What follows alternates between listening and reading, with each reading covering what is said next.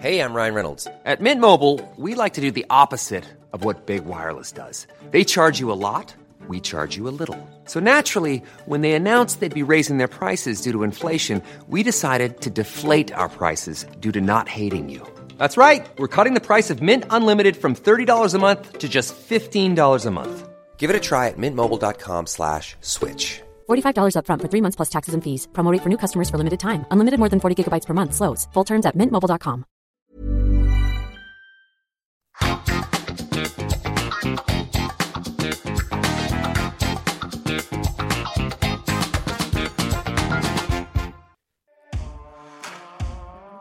Predtým, než si vypočujete tento podcast, reklamný oznam. Už ste boli na Donio.sk lomené Prešov?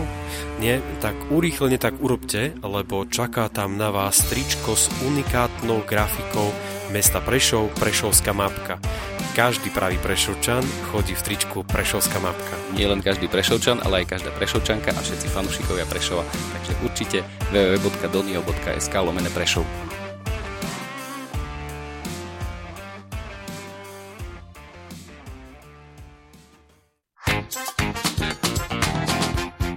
Vážení poslucháči podcastu na Trojici vo Dvojici, znova vám ďakujeme za to, že ste si zapli tento podcast. Je útorok, čo znamená, že máme tu nového hostia. Či už to počúvate prostredníctvom mobilných aplikácií alebo v éteri Prešovského Skyradia, je to absolútne jedno. Sme veľmi, veľmi radi, že ste si našli ten svoj čas a že ho chcete venovať pre rozhovory s veľmi, veľmi zaujímavými ľuďmi a, a dnes tomu nebude ináč.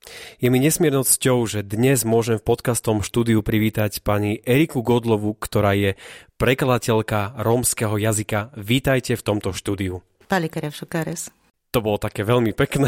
Všetci teraz budú listovať eh, po, eh, po eh, všetkých slovníkoch rómsko-slovenského jazyka. Čo ste teraz povedali? Čo ste teraz vlastne povedali? Povedala som, že ďakujem pekne. Dodám, ďakujem veľmi pekne za pozvanie, veľmi si to vážim.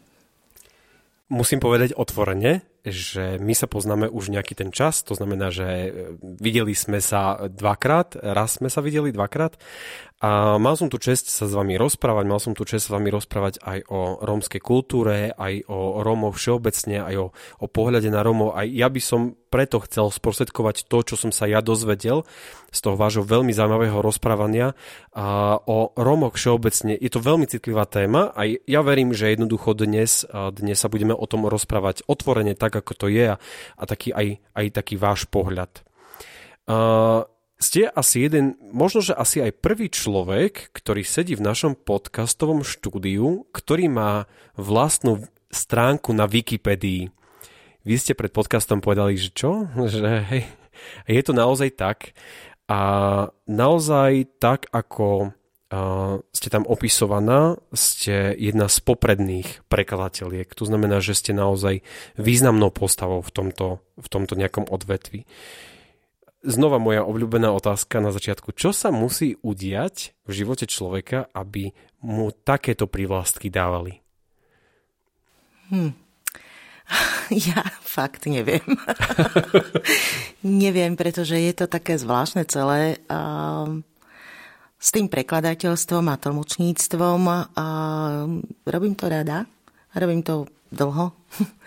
robím to vlastne od nejakých mojich 19 rokov.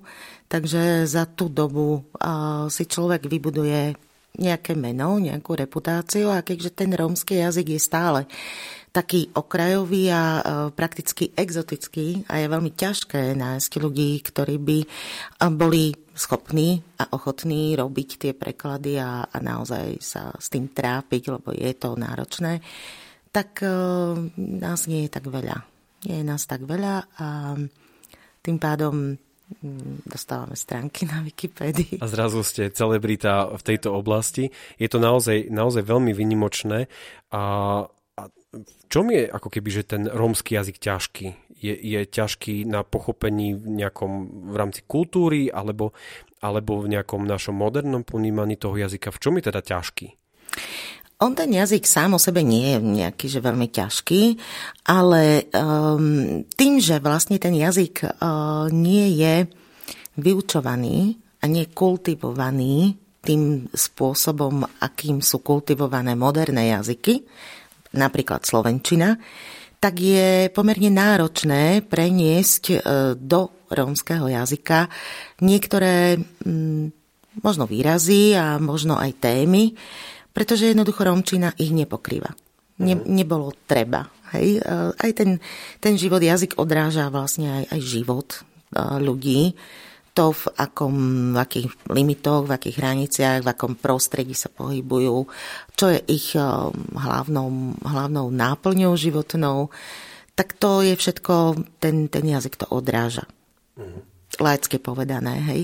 Takže má možno viac rozvinutú slovnú zásobu uh, v oblasti, ja neviem, hudby, v oblasti uh, bývania alebo detí, ale má menej rozvinutú slovnú zásobu v takých keď už máme pokrývať nejaké detaily, napríklad farby a tak ďalej, to vnímanie toho sveta je trošku iné.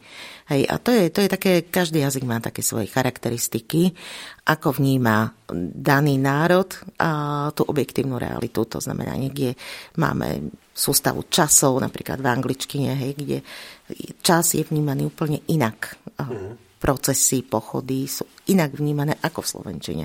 Slovenčina zase je možno viac uh, taká mekšia, taká detailnejšia a možno aj emotívnejšia ako, ako dáme tomu angličtina.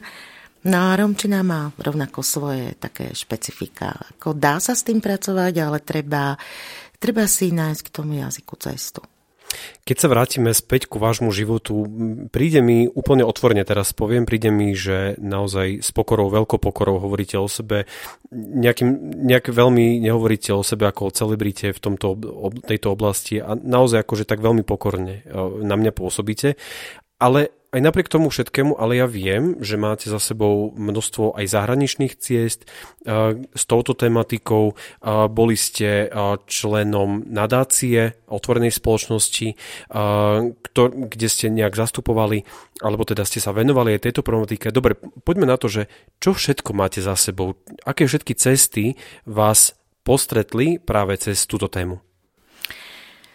Ono je to také, um, v podstate, keď mám začať od Adama, tak um, vlastne to, že vyrastáte v nejakom prostredí, eh, v rómskej rodine konkrétne, ktorá ale nie je možno taká typická úplne rómska rodina, ako si väčšina ľudí vie alebo možno predstavuje, tým, že otec bol učiteľ a, a dokonca filozofie a dejepisu, tak eh, my sme s bratom trošku ešte inak vyrastali. Hej? Čiže sme mali aj iné záujmy a prakticky sme nevyrastali na rómskej ulici, ale mimo Romskej ulice, čo nám chýbalo, lebo, lebo to detstvo na Romskej ulici bolo krásne uh-huh. a bezpečné a potom odrazu sme sa dostali zase do iného prostredia, kde nie všetci boli krásny, dobrý a bezpečný. Takže asi tak. A ja som v podstate stále mala záujem o jazyky a chcela som sa venovať, venovať jazykom, aj keď doma ma z okolností práve tú romčinu neučili. Neučili ma ju kvôli tomu, aby sme teda v škole potom nemali problémy, lebo vnímalo sa to a stále sa to vníma ako bariéra, ako niečo, čo znevýhodňuje rómske deti. Bola to nejaká hamba? Aj, určite. Určite, pretože pred tým rokom 89 to naozaj bolo brané ako sociálny status. Hej. Byť Rómom bol sociálny status, nie bola to národnosť, bolo to len nejaké etnikum a spájané so sociálnym statusom a oficiálna politika bola asimilácia. Takže mm, komu to bolo treba hej, vtedy.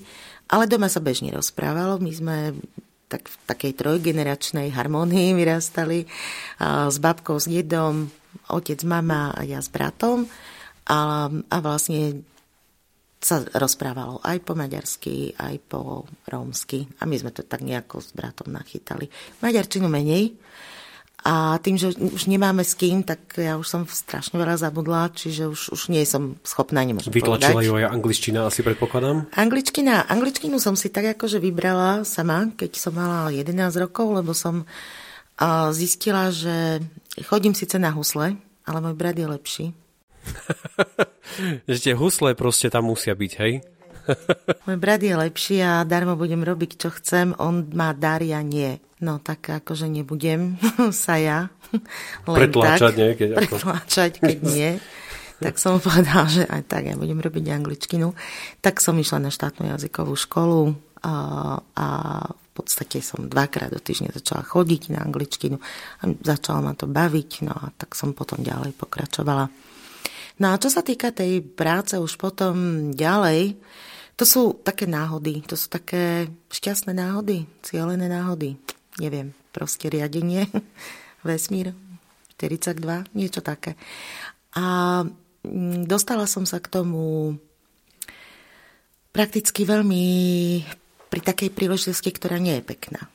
Nie je pekná, nie je dobrá, je tragická v podstate, pretože po roku 89, keď tu vznikla úplne iná situácia na, vtedajšom Československu, tak so slobodou a, neprišla len veľká zodpovednosť, ale aj obrovská arogancia obrovská arogancia niektorých ľudí, ktorí si mysleli, že rok 1990 uh, sa bude rovnať roku 39 alebo 38 a jednoducho začneme robiť pogromy a jak to, to bude veselé, nie?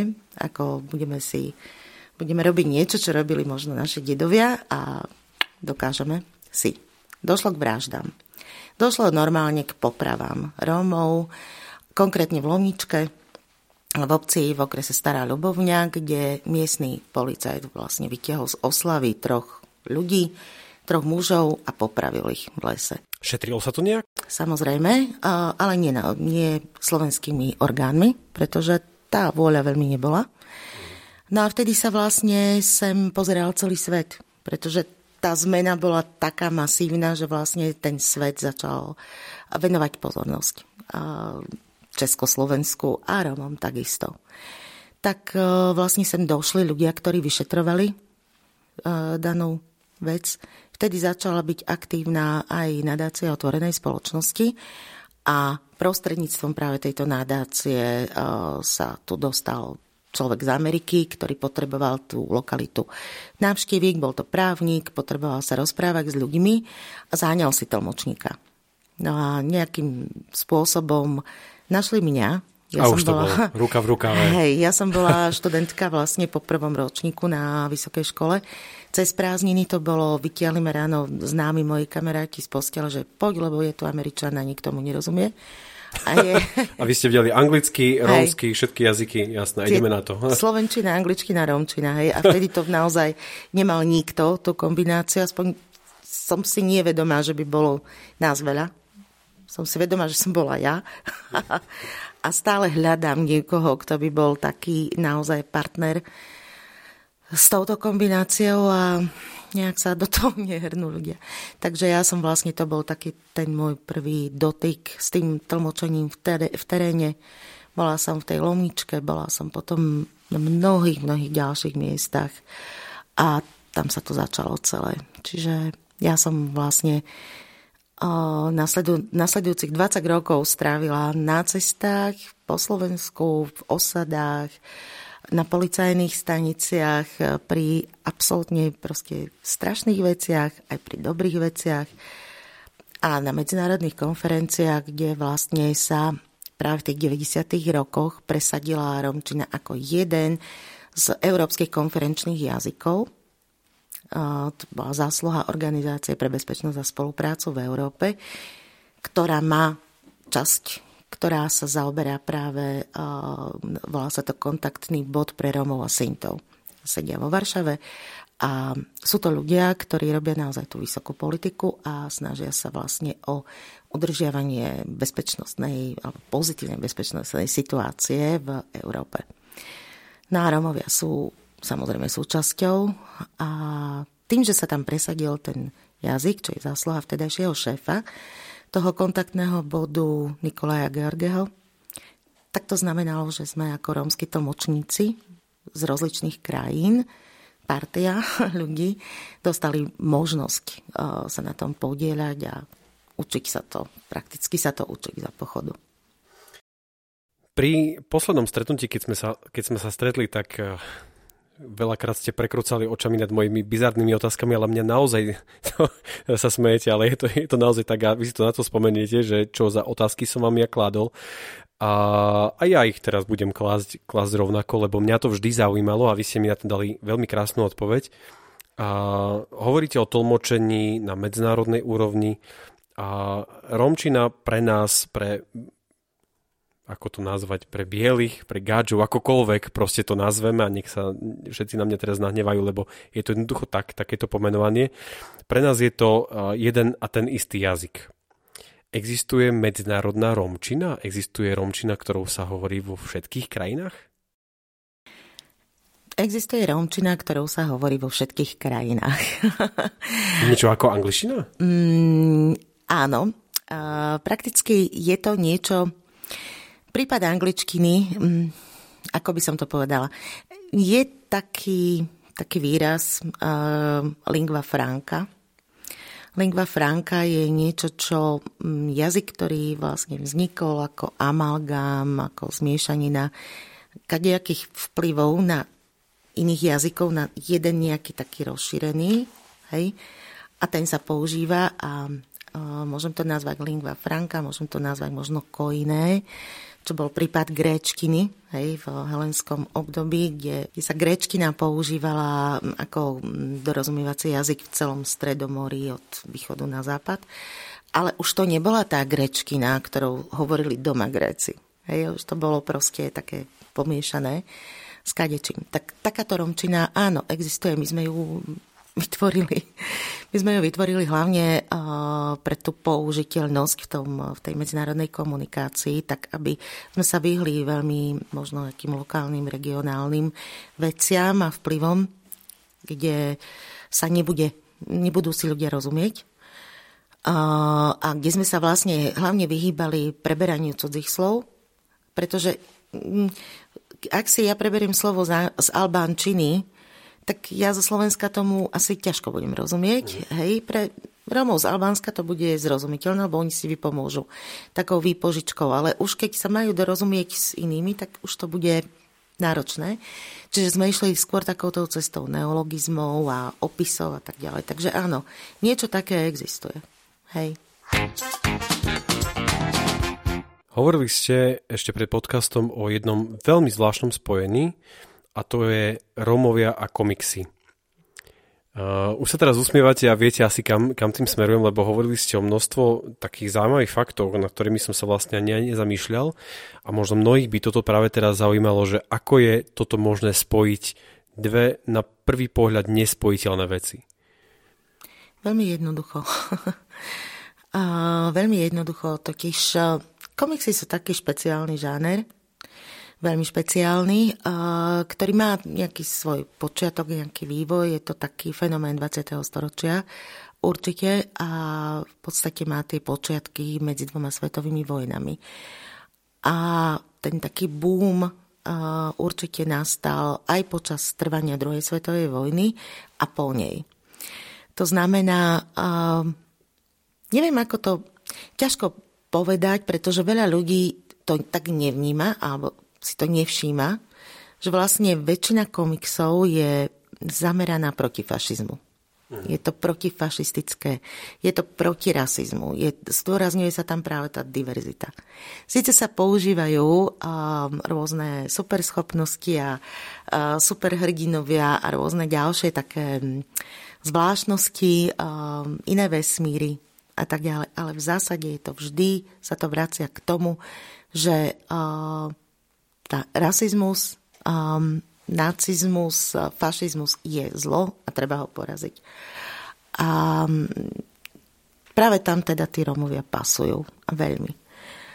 A dosť to odráža aj uh, uh, znalosť ľudí, uh, ktorí sa venovali komiksom a ktorých písali, že to vedeli. Že vedeli, že práve tí Romovia boli aj obeťami holokaustu a postavili ich do tých úloh komiksových, aj keď možno zdôraznili niektoré stereotypy, ktoré sú prisudzované Rómom. Takže uh, prakticky dnes sa môžeme baviť o dvoch takých veľkých komiksových velikánoch, e, dvoch uh, univerzách. Neviem, či to môžem. Hej. Marvel a DC A vlastne v každom z tých univerz nájdeme um, reprezentantov nejakých komiksových postav, ktorých pôvod je rómsky. Um, ale aj v európskych komiksoch jeden z takých uh, známych, alebo nie každému známych, ale je francúzsky komiks, ktorý sa volá Corto Maltese.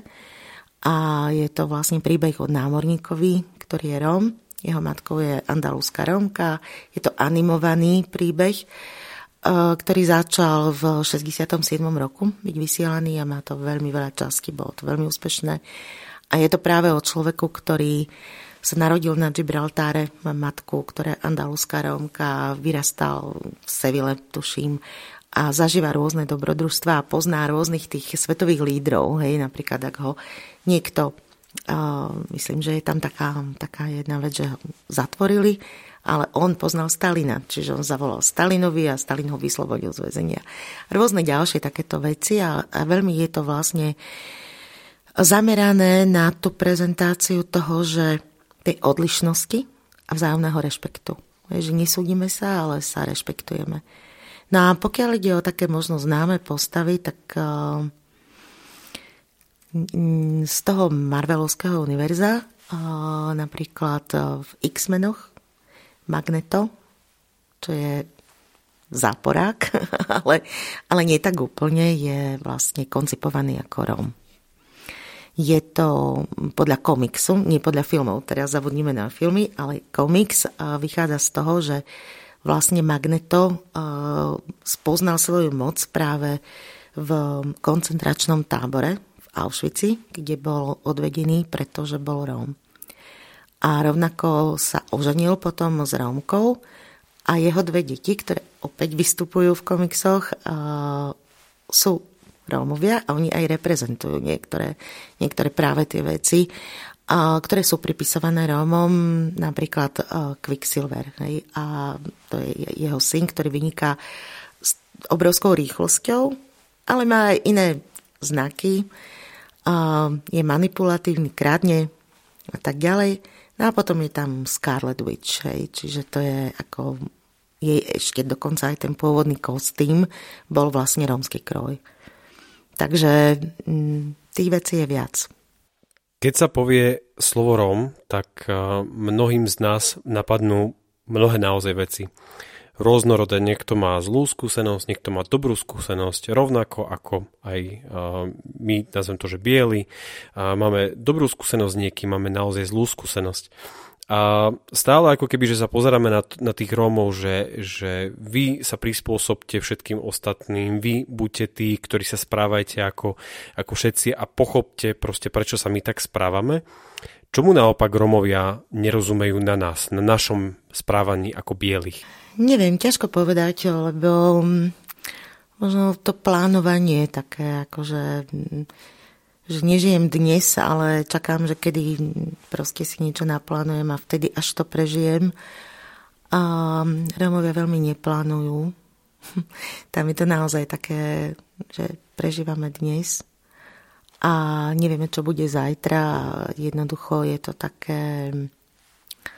No a, a samozrejme vzorce správania, hej, a, aj tá hlučnosť napríklad, alebo um, že my sme hluční, alebo že oni sú hluční? My sme hluční. Mhm, vy ste hluční. My sme hluční. A že pre vás to je normálne a teda akože pre nás to je nenormálne. Áno, mám takúto skúsenosť a pre mňa akože po nejakých skúsenostiach som si povedal, že proste toto je asi tak, tak to má byť, ale pre mnohých to je zaražajúce radšej, my tak všetci, že buďme ticho na ulici a tak a nekričme a tam to je potom naopak, hej, že keď sa hadajú, tak to už proste, to je také talianské trošku viacej. Samozrejme, ako hádá sa na ulici. Veľa vecí sa robilo. na vlastne. ulici, hej, proste. Na ulici, no nie predsa byť. Že všetci počujú, nie? No, akože. no, je to aj kvôli tomu, aby si človek získal podporu a susedov a tak ďalej. To si treba uvedomiť, že to bola dnes už to možno asi tak veľmi nie je, ale kedy si to bola viac ako komunita rodinná, hej, že z tých jednotlivých domov ste si mohli pritiahnuť možno nejakú podporu, ktorá sa vás zastala a ste nedostali bytku nakoniec. Alebo ste, Asi. no, vyhrali ste spor, hej, čiže e, dosť veľa vecí ako prebiehalo na ulici. Nie vo vnútri tých domov, tam sa väčšinou išlo najesť a, na, a vyspať, ale to je taká pouličná kultúra. Ale s tou hlučnosťou ja som mala podobný, podobnú skúsenosť, keď som prvýkrát bola v Taliansku a mala som tam ísť tlmočiť na niečo, to bolo niečo také malé regionálne, tak som tam prišla a tí, tá partia, ktorá to organizovala, to boli sami takí mladí ľudia, možno ešte mladší než ja vtedy. A oni niečo nemali zorganizované, tuším išlo o ubytovanie. A viem, že ja som sedela tam v tej kancelárii, oni takto stali okolo mňa a ja som sa bála, lebo som myslela, že teraz sa pobijú. Jeden na druhého. Hej, uh-huh. oni sa tak rozprávali. A potom až keď si všimla jedna baba, že som tak ako vystrašená, takže neboj sa, však my len riešime teraz ubytovanie. A vy sa nehádate? Nie. A oni sa normálne takto rozprávali. Hej? Čiže to je také, tak, v Taliansku je to menej výrazné ako na Slovensku. Hej? Vo Fínsku by to bolo možno aj nepredstaviteľné byť taký hlučný na ulici. Takže každý, každá krajina, každý národ má také svoje. Hej. My niektoré veci proste berieme tak, ako sú a snažíme sa im nerozumieť. Nemusíme im teda rozumieť, ale keď chcete, tak sa tak budeme správať. Aby ste sa prispôsobili proste. Alebo tak chceme my, alebo to Lebo chcete tak už aj vy. vy. My to nechceme. Na čo nám to je? Čo sa dialo rokmi s rómskou komunitou? 89. rok padol, trošku sa tie hranice otvorili, mohli sme cestovať a tak ďalej. A určite vidíme to mnohí, ktorí naozaj pozeráme nie cez uh, rasistické nejaké okuliare, ale cez normálne, normálne sa na to pozeráme, že, uh, že nastali zmeny v, tej, v tom správaní, v oblíkaní, v tom, ako ľudia dokážu žiť. Čo všetko sa zmenilo z vášho pohľadu, nie z toho nášho, lebo niekedy to je skrytý vesmír, ktorý my nevidíme. Um, čo všetko sa zmenilo? No, ťažko povedať, čo sa zmenilo. Možno tá depresia, ktorá je, tak trošku teraz poľavila, pretože sa predsa len možno zmenili ekonomické pomery, čiže ľudia začali mať už aj prácu. Ale ten, tých 30 rokov posledných to upadlo veľmi. Veľmi rómske komunity úplne upadli, aj kultúrne, aj jazykovo. A skôr sa darí um, rozvoju ľudí ako individualit. Hej, ľudí, ktorí vyšli z, proste z tieňa komunity a niekam sa posunuli, ale to sú skôr uh, jednotlivci a nemôžeme hovoriť o tom, že by sa život tých komunít zlepšil. Teraz, ak hovorím o komunitách, hovorím o osadách. Čo sa týka ostatných Rómov, ktorí nie sú v osadách, tak uh, tí, ich život kopíruje v podstate uh, život majoritnej spoločnosti. Aj životnú úroveň, aj príležitosti, aj, aj to vnímanie. Ale pokiaľ ide o osady, tak tam ten úpadok je značný. Je, je silný a to je veľmi smutné. To je tragické. Čo znamená reálne úpadok? Je menej domov, je menej početných rodín, alebo čo sa, čo sa ako keby že reálne deje v dnešnej dobe? Skratuje sa vek dožitia, čo je alarmujúce, pretože 54 rokov ako vek dožitia u mužov to je dosť zlé. Zvyšuje sa detská umrtnosť a tá kvalita populácie sa znižuje. To znamená, tí ľudia sú vyhľadovaní. Tam reálne ten problém v rómskych komunitách v osadách je reálny hlad čo my si nevieme predstaviť, ako že ľudia integrovaní, normálne žijúci, my si nevieme predstaviť, čo to je nemať čo jesť. Prečo tí ľudia nedú do práce? Oni by aj išli, ale kam mali ísť doteraz, keď tej práce nebolo. V momente, keď tá práca bola, všetci sa pohli do práce. Oni idú. Ale nemali kam ísť. To je, to je na tomto zlé, hej ako kde mali ísť robiť. Podniky boli zavreté. Boli prví, čo o prácu prišli. Boli prví, čo prišli o bývanie. Boli prví, ktorých odmietli zamestnať. Nie je to jednoduché ísť sa ako Rom zamestnať niekde. A potom, kde ste už druhá generácia v podstate uplácaní, aby ste sedeli na zadku a zomreli v osade a neotravovali vzduch. To nie je také jednoduché sa niekam vybrať, ísť pracovať. To je proste zle. Je to zle.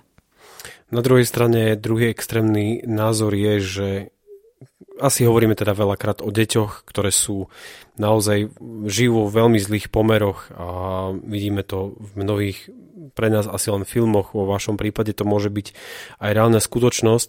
A, a to je, že zobrať im tie deti a, a, a nech sa starajú sami o seba, nech sa štát postará o tie deti. Toto je zase druhý úplný extrém, teraz nehovorím, že ja s tým súhlasím, len počúvam to, čo sa, a vy prikyvujete, takže asi zrejme sa s tým stretávate tiež. A toto tiež asi nie je úplne v poriadku, takto sa na to pozerať. Um, možno by som to uviedla ako príklad. Uh, v poslednej dobe prenikli na verejnosť uh, informácie o práve takýchto programoch, kedy sa odoberali deti etnickým skupinám v Kanade kde išlo konkrétne o indiánske deti.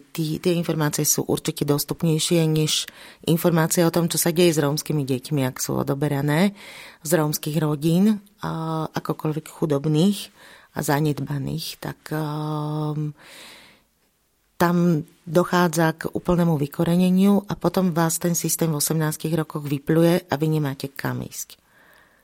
Nie je kam ísť Nikto si vás neadoptuje, nemáte žiadne zázemie, nepoznáte vlastnú kultúru, nepoznáte inú kultúru a ste neprijatí aj tu, aj tu. Hej. Čiže to je na Slovensku máme už tento problém, lebo náš eh, systém ako výchovy v detských domovoch uh, funguje. A funguje roky a je, tie domovy sú plné rómskej deti. Takže ono to veľmi niekam nevedie a je to zlé. Je to zlé. Podobné experimenty boli. Toto nie je vymysel Slovenska, toto je, čo sa reálne dialo. Dialo sa to v Taliansku, dialo sa to vo Švajčiarsku. Vo Švajčiarsku to išlo do úplných extrémov. Nikam, k ničomu dobrému to neviedlo. Čiže tie štáty od toho upustili, lebo naozaj je to ako keby, je to hnusný experiment. Je to zlý experiment uh, s ľuďmi, a nie je to, nie je to cesta. Toto nie je cesta. Je lepšie, ak tie deti ostanú v takom prostredí? Je lepšie, ak tie deti dostanú šancu. Ak tie deti dostanú šancu na zlepšovanie svojho života, ale to je celé zreťazenie. Tie deti tú šancu proste nedostanú a ich rodičia rovnako nie. A nie je to tým, že by nechceli. Kde je tá situácia Rómov v Európe, na svete pozitívna? je vidieť niektoré krajiny, kde, kde to naozaj už je badateľné, že toto je úplne v poriadku a, a možno jasne prídu iné problémy, ale že, že z vášho pohľadu, kde tá práca s tou rómskou komunitou je taká, ako by mala byť? Ťažko takto povedať, pretože ak hovoríme o rómskej komunite, tak si musíme uvedomiť, že my nehovoríme o homogénnej skupine ľudí. Rómovia nie sú mm, ako taký komunita, rovnako ako keď, ja neviem, Slováci nie sú komunita. Máme ľudí na Slovensku, ktorí sú bohatí, vzdelaní, um, stredná trieda, nižšia trieda a potom sú, ja neviem, zločinci, bezdomovci, povalači, um, alkoholici a tak ďalej. Hej? Čiže tá diverzita v rámci tej etnickej skupiny alebo národnostnej skupiny alebo národa funguje rovnako u Rómov. Takže ak sa rozprávame o Rómoch, situácia pre Rómov je pozitívna v každej krajine, v ktorej žijú. To znamená, veľká časť Rómov funguje v systéme danej krajiny a funguje v ňom dobre. Prosperuje v ňom. A sú vzdelaní ľudia, chodia do práce, rozvíjajú sa, majú sa dobre. A to aj na Slovensku. To je aj na Slovensku. A potom je časť ľudí, ktorí sú zhodou okolností Rómovia, na ktorých dopadlo jednak sociálny prepad, jednak ekonomické problémy, jednak um, diskriminácia, čelia proste všetkým tým znevýhodneniam na svete. A tí sú tiež v každej jednej krajine na svete. Takže Anglicko má celkom dobrý model, hej, veľa, veľa ľudí, veľa Rómov zo Slovenska, ktorí tam odišli a veľmi dobre prosperujú to na Slovensku boli naozaj vo veľkých problémoch. ale tam dostali šancu. Dostali šancu, pretože jednoducho Británia je taká, aká je. Stavia tento systém nie dva dní ani dva roky, ale veľa rokov a je zvyknutá na diverzitu. Vyloženie tá diverzita je tam prirodzená už niekoľko storočí, hej, čiže oni ako um, impérium, ako impérium svetového charakteru prišli do styku s diverzitou. A aj keď sa k nej nevždy pekne správali, ale nakoniec ju prijali za svoj spôsob života. Čiže tak e, je to tam tak akože v tomto smere lepšie, aspoň z toho, čo vieme. My by sme veľmi veľakrát chceli, aby sa Romovia zmenili tak, ako my chceme. A aby začali sa správať tak, ako my chceme. Aby, aby jednoducho boli takí ako my, aby, aby proste nám dali pokoj v podstate, dalo by sa povedať. Čo by sme si podľa vás ale mali z tej rómskej natúry vziať? Čo je také, čo jednoducho stojí za zmienku, ako keby, že toto si vezmite? Možno by sa e, dalo inšpirovať e, pacifizmom. Tým, že, že Rómovia nebojujú, my nebojujeme, my proste nie sme ľudia, ktorí prišli a dobili územie. My dokážeme na tom malom kúsku zeme proste nejakým spôsobom sa pomestiť. Hej čo síce nie je úplne dobre, lebo je to, sme málo ambiciózni a málo proste sa staráme o nejaký vlastný sebarozvoj. Ale e, v zásade sme spoločenskí, sme, snažia sa ľudia pomáhať jeden druhému um, a berú sa, rodina nie je iba, iba tá najbližšia, rodina je aj do 3. 4. pokolenia. Takže tie vzťahy tam sú možno srdečnejšie a možno také záväznejšie. Tým, že, že vlastne ja považujem za svoju rodinu aj niekoho, kto je vlastne o tri generácie odo mňa vzdialený, tak aj ten človek, ktorý mi je tak generačne vzdialený, sa môže spolahnúť na to, že ak bude v problémoch, tak ja mu pomôžem, lebo veď sme rodina. Hej? A to sú veci, ktoré si myslím, že ostatní ľudia už dosť pozabúdali a mm, nedržia sa ich. A ten pacifizmus, to, to že my neprinášame vojnu.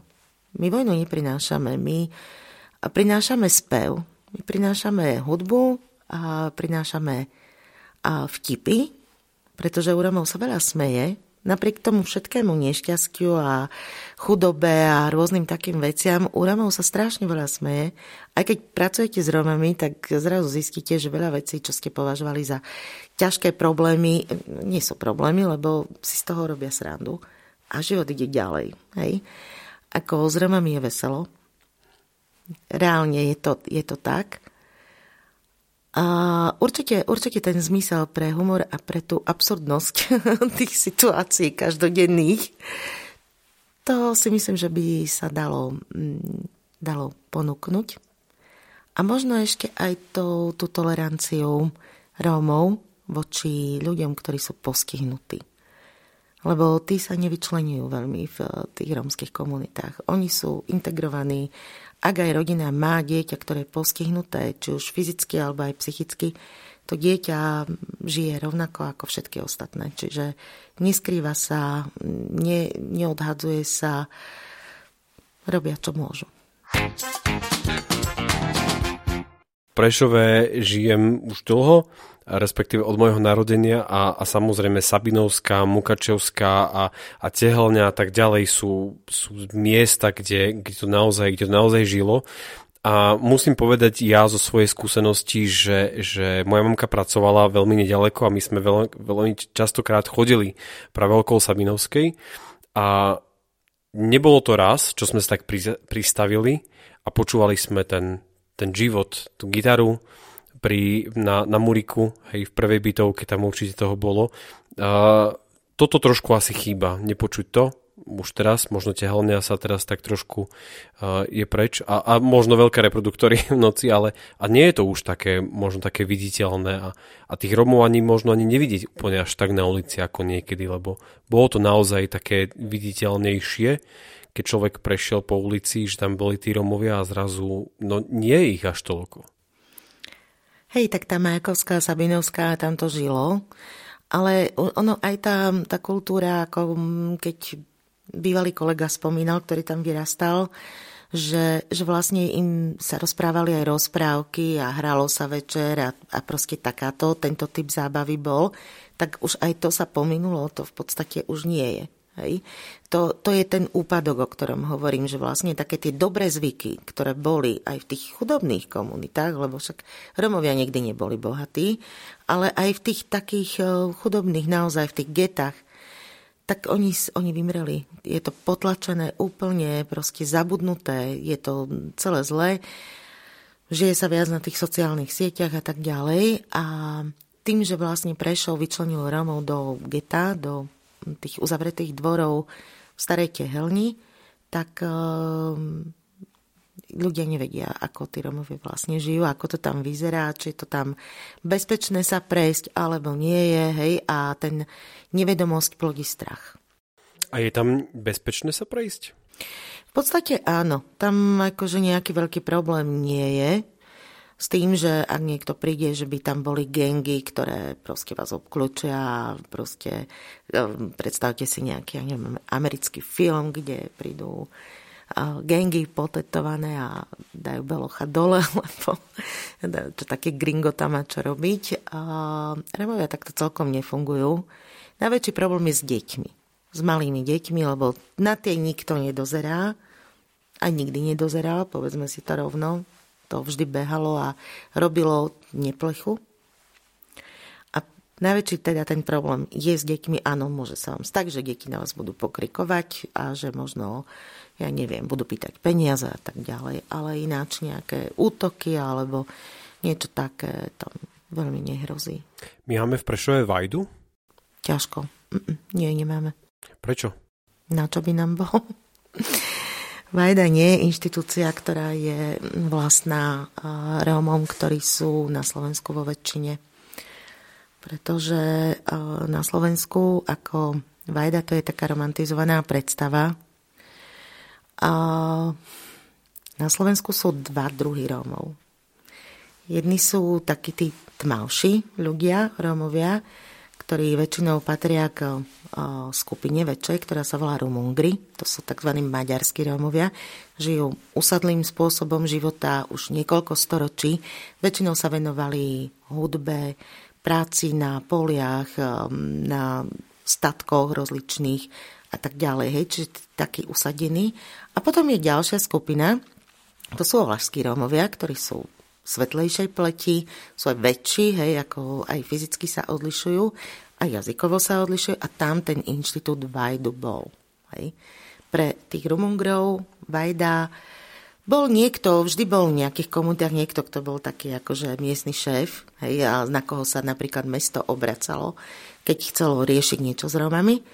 Ale vyloženie Vajda, to je tá olašská záležitosť, čo bolo jeho e, funkciou? Čo mal on na starosti?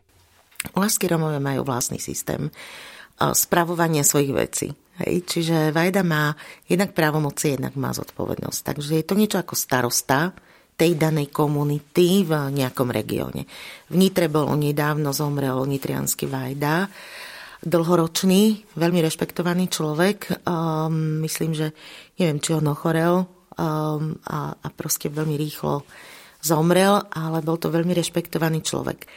Vajda a olašskí Rómovia majú aj tzv. rómsky súd, Romany Kris sa to volá, kde vlastne vy môžete ako člen komunity predniesť svoju záležitosť, ak máte spor, ak sa niečo pokazilo alebo niečo proste chcete riešiť, tak ten rómsky súd zásadne a vyložene súdi ľudí. Čo je trestom potom? Lebo tak súd nie je len tak, že proste ho máme a koniec, ale ten musí vydať nejaký rozsudok, súd, alebo proste musí dať trest. Čo sa tam, čo sa tam deje? čím najhoršie je, ak, ho, ak toho človeka, ktorý je súdený a dopustí sa toho prehrešku, priestupku alebo zločinu rovno, vylúčia z tej komunity. Pretože tým, že tá komunita je súdržná a vy fungujete v vytvorených vzťahoch, a vy, ak ich stratíte, čo s vami. Hej? Väčšinová spoločnosť, väčšinou vy nedôverujete tej väčšinovej spoločnosti, nemáte tam nejakých kamarátov, priateľov alebo z niekto, s kým ste vyrastali, ani obchodných partnerov tam nemáte, ale fungujete na inom princípe a to je úplne ako keby ste stratili celé zázemie, ako keby vás mama v 16 vyhodila na ulicu. Takže to sú tento typ trestov.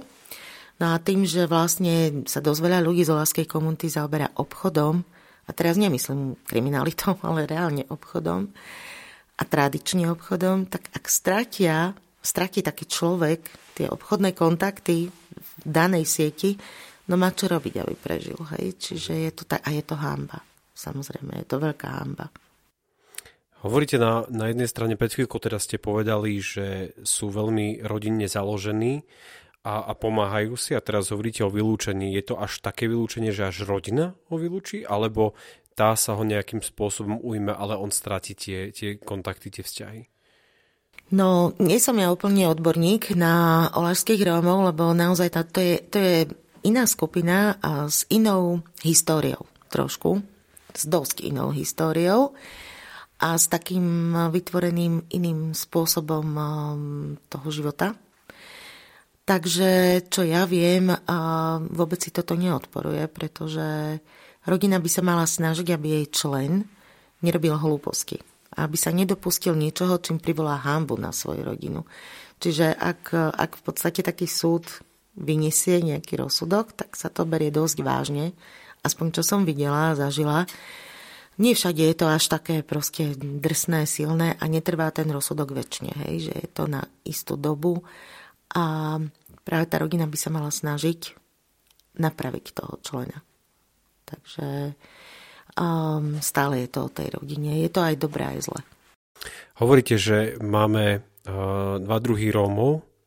Uh, akí Rómovia žijú v Prešove? V Prešove žijú tradične Rómovia Romungri, to znamená tí dlhodobo usadení, ale samozrejme aj olašskí Rómovia, pretože Prešov má aj olašskú komunitu, um, rómskú komunitu v Petrovanoch, v časti Močarmany, čo je, tuším, najsevernejšia usadená olašská rómska komunita uh, v bývalom Československu, alebo teda v bývalom Rakúsko-Uhorsku. A, a to je dosť akože špecifická situácia, pretože väčšina olaských Rómov sa usadila usadila v trojuholníku medzi Rakúskom, Slovenskom a Maďarskom, takže na tom západe Slovenska. A toto tu je také, také akože výnimočné. Prečo práve tu? Prečo práve Petrovany a prečo práve táto časť Močarmany? Má to nejaký svoj dôvod historický, alebo bola to čistá náhoda? Určite to má nejaký dôvod, ale neviem, či to už niekto skúmal. Viem, že, viem, že v Roškovanoch a v Petrovanoch. Tieto komunity olašské fungujú. Dokonca Krajské múzeum v Prešove má zachovanú vajdovskú reťaz striebornú z Roškovan, roškovanského vajdu. A je to naozaj krásny kus práce šperkárskej. A neviem, čo ich k tomu viedlo. Zrejme obchod. Zrejme mali dobré obchodné príležitosti a takisto možnosť stavať, získať domy a získať bývanie pretože po zákaze kočovania v 57. alebo 8. roku tak si ľudia museli nájsť miesto, kde budú bývať. Tým, že Romovia ako Romungri boli už usadení, tak tam ten problém veľký nebol ale olašskí Rómovia stále kočovali a oni kočovali aj kvôli obchodu. Pretože tam bežal obchod určite aj uh, s koňmi. Napríklad Prešov má veľkú tradíciu hej, práve, práve toho obchodu s koňmi a ten z veľkej časti zabezpečovali práve tí olašskí Rómovia, ale aj s remeslami. Proste obchod je v pohybe. Hej. Obchod sa nedá robiť od stola. Keď sa späť vrátime k jazyku, vyvíja sa teraz rómsky jazyk v tomto 21. storočí, alebo zastavil sa v nejakom momente a už sa nevyvíja? Lebo vieme, že tá slovenčina jednoducho proste ide, sú tam vplyvy rôznych anglických výrazov a tak ďalej. Ale čo romština? Je to stále, že to ide dopredu a vidíte to, alebo, alebo sme sa kde si zastavili? No, uh, zase. roztriedime si otázku. Romovia zhruba pred tisíc rokmi odišli z Indie, čiže oni si nejaký stav jazyka so sebou vzali. Ale ako každý jazyk, ani tá romčina nestagnovala aj tých tisíc rokov. Niečo postrácala, niečo nabrala. Stále tie štruktúry možno sú archaické, gramatické štruktúry, lexikálne štruktúry možno naozaj teda sú ešte archaické, odrážajú ten stav toho, čo si pred tými tisíc rokmi z Indie zobrali. Ale vyvíja sa. Vyvíja sa a ten od 30. rokov 20. storočia sa vyvíja aj ako literárny jazyk. Uh, pretože aj skôr, možno už od 20. rokov 30. storočia sa romčina začala používať ako literárny jazyk v tvorbe rómskych autorov, ktorí písali. Čiže tam ten vývoj sa nezastavil a je to veľmi dobré, že sa to takto deje a nabralo to teraz druhý dých. Lebo ako vravím, je to, mm, bohužiaľ, patrí už medzi ohrozené jazyky. Tým, že sa neučí na školách, že, že je potláčaná a považovaná romčina za bariéru, za, za niečo zlé, lebo keď bude, bude to dieťa vedieť po romskej, tak sa nič v škole nenaučí. Hej, tak, takto sa to vidí nie je to považované za výhodu, že, že deti by mohli byť aj teoreticky bilingválne a začať sa učiť slovenčinu ako cudzí jazyk, dajme tomu, tak e, sa stráca. Romčina sa stráca, romčina sa v domácnostiach nekultivuje. A toto je zlé. Hej. To je zlé, tam sa nekultivuje, kultivuje sa na iných úrovniach. Kultivuje sa na vysokých školách, kde už sa učí, Kultivuje sa v literárnej tvorbe a kultivuje sa samozrejme v národnostnom vysielaní. V televíznom aj v rozhlasovom, takže tam áno. Verím, že rovnako ako aj mňa, aj vás toto rozprávanie zaujalo natoľko, že si o tom začnete čítať, lebo ja som naozaj som sa tak vtiahol sám do, do tohto celého rozhovoru. Pani Godlova, veľmi pekne vám ďakujem, že ste boli súčasťou tohto podcastu a že ste nám priniesli taký znova kus takej svojho pohľadu na rómskú kultúru, lebo už sme to nemali dlho. Ešte raz veľmi, veľmi pekne vám ďakujem. Ja ďakujem takisto Pali Šukáres za pozvanie a mm, dúfam, že sa to poslucháčom bude páčiť. A vám všetkým ešte raz ďakujem za to, že ste si tento podcast zapli. Ak by vám náhodou napadlo nás v nejakom momente podporiť, stále tak môžete urobiť prostredníctvom prebiehajúcej kampane na Donio.sk lomitko Prešov, kde si môžete zakúpiť náš merch Prešovská mapka, tak verím, že, že sa k vám dostane a už teraz sa teším na ďalšie hostia, ktorého pre vás chystáme. Majte sa pekne, ahojte. Už ste boli na Donio SK lomené Prešov? Nie? Tak urýchlene tak urobte, lebo čaká tam na vás tričko s unikátnou grafikou mesta Prešov, Prešovská mapka. Každý pravý Prešovčan chodí v tričku Prešovská mapka. Nie len každý Prešovčan, ale aj každá Prešovčanka a všetci fanúšikovia Prešova. Takže určite www.donio.sk lomené Prešov.